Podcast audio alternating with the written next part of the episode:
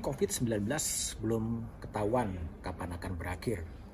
Memori itu jika kita membuka sejumlah arsip mengingatkan kepada sebuah pandemi dalam bentuk lain yaitu letusan Gunung Tambora pada April 1815. Dilaporkan pada waktu itu letusannya betul-betul mengguncang dunia.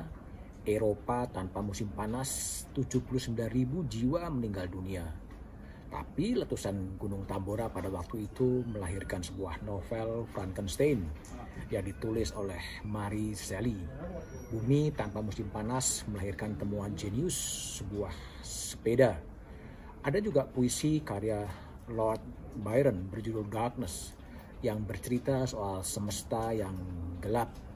Ia menyebut masa itu ibarat mimpi tapi bukan mimpi Ketika terjadi wabah pes di Aljazair, Albert Camus kemudian juga melahirkan sebuah novel La Peste atau Sampar.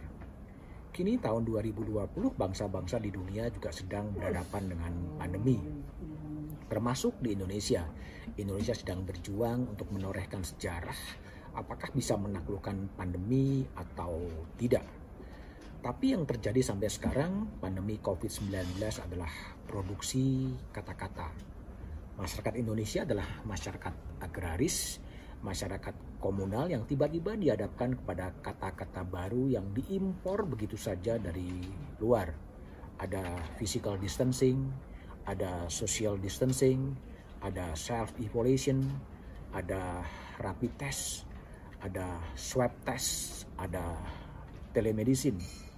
Narasi itu berseliweran di ruang-ruang publik tapi permasalahannya adalah apakah narasi-narasi itu dipahami sepenuhnya oleh masyarakat.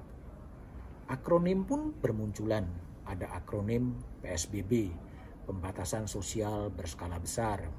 Ada juga PDP, pasien dalam pengawasan. Ada juga ODP, orang dalam pemantauan.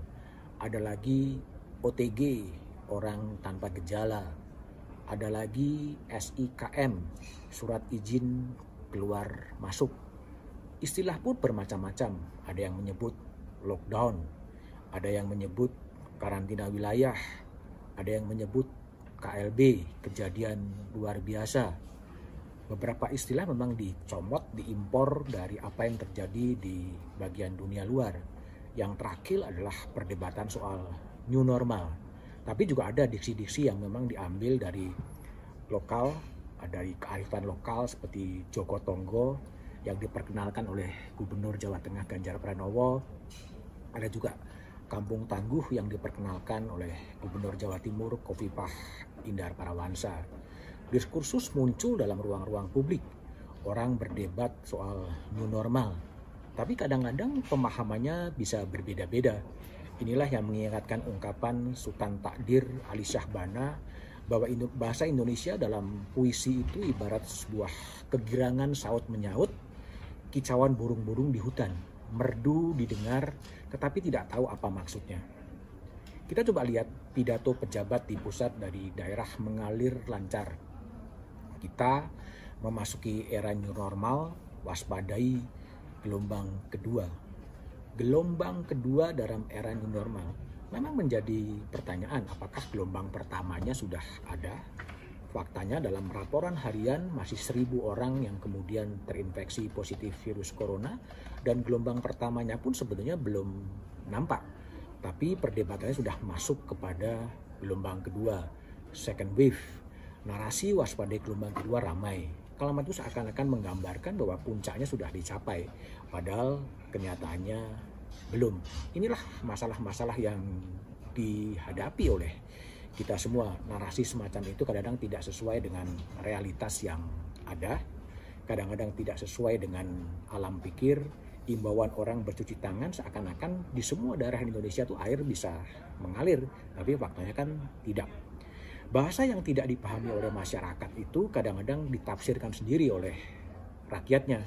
Sebut saja sejarah Indonesia menyebutkan ada istilahnya SDSB pada waktu itu, sumbangan dana sosial berhadiah, tapi kemudian diplesetkan menjadi Soeharto dalam segala bencana oleh Nuku Soleman, aktivis pijar yang kemudian dihukum penjara. Kini juga muncul istilah pembatasan sosial berskala besar yang kemudian diubah menjadi pergi sana beli baju menjelang Idul Fitri. Kekalutan dalam bahasa, dalam akronim pun kemudian terjadi dalam bantuan sosial. Dalam kamus bantuan sosial ditemukan istilah KPM, Keluarga Penerima Harapan. Ada BLT, Bantuan Langsung Tuniar, Tunai. Ada lagi PKH, Program Keluarga Harapan ada lagi BMNT, Bantuan Keuangan Non Tunai. Ada pula akronim soal bansos khusus, kartu sembako, padat karya tunai. Begitu banyak akronim-akronim yang kemudian ramai diperbincangkan. Memang pertanyaannya kenapa tidak disederhanakan semua bantuan-bantuan itu ditarik di tangan presiden sehingga kemudian menjadi lebih luas. Jika saya meminjam istilah seorang cendikiawan Daniel Dakide akronim itu memang tidak menambah informasi kecuali bagi orang yang menemukan dan orang yang membentuk kata-kata baru. Namun daya tariknya luar biasa seperti kata new normal, membuat orang tidak memperolok memperolok kegirangan saut menyaut menjadi kicauan burung-burung di hutan. Karena saat bahasa itu diproduksi bukan pemahaman yang mau dibangun tapi justru ketidakpahaman itulah yang kemudian dinantikan. Nah, yang jadi masalah adalah bahasa-bahasa yang tidak dimengerti, itu ibarat kata-kata magis yang membuat bangsa ini seakan-akan kehilangan kesadaran bahwa ancaman corona itu masih nyata dan masih ada. Tapi apa pun, janganlah pernah lelah untuk mencintai Indonesia. Sampai jumpa pada episode Budiman edisi berikutnya.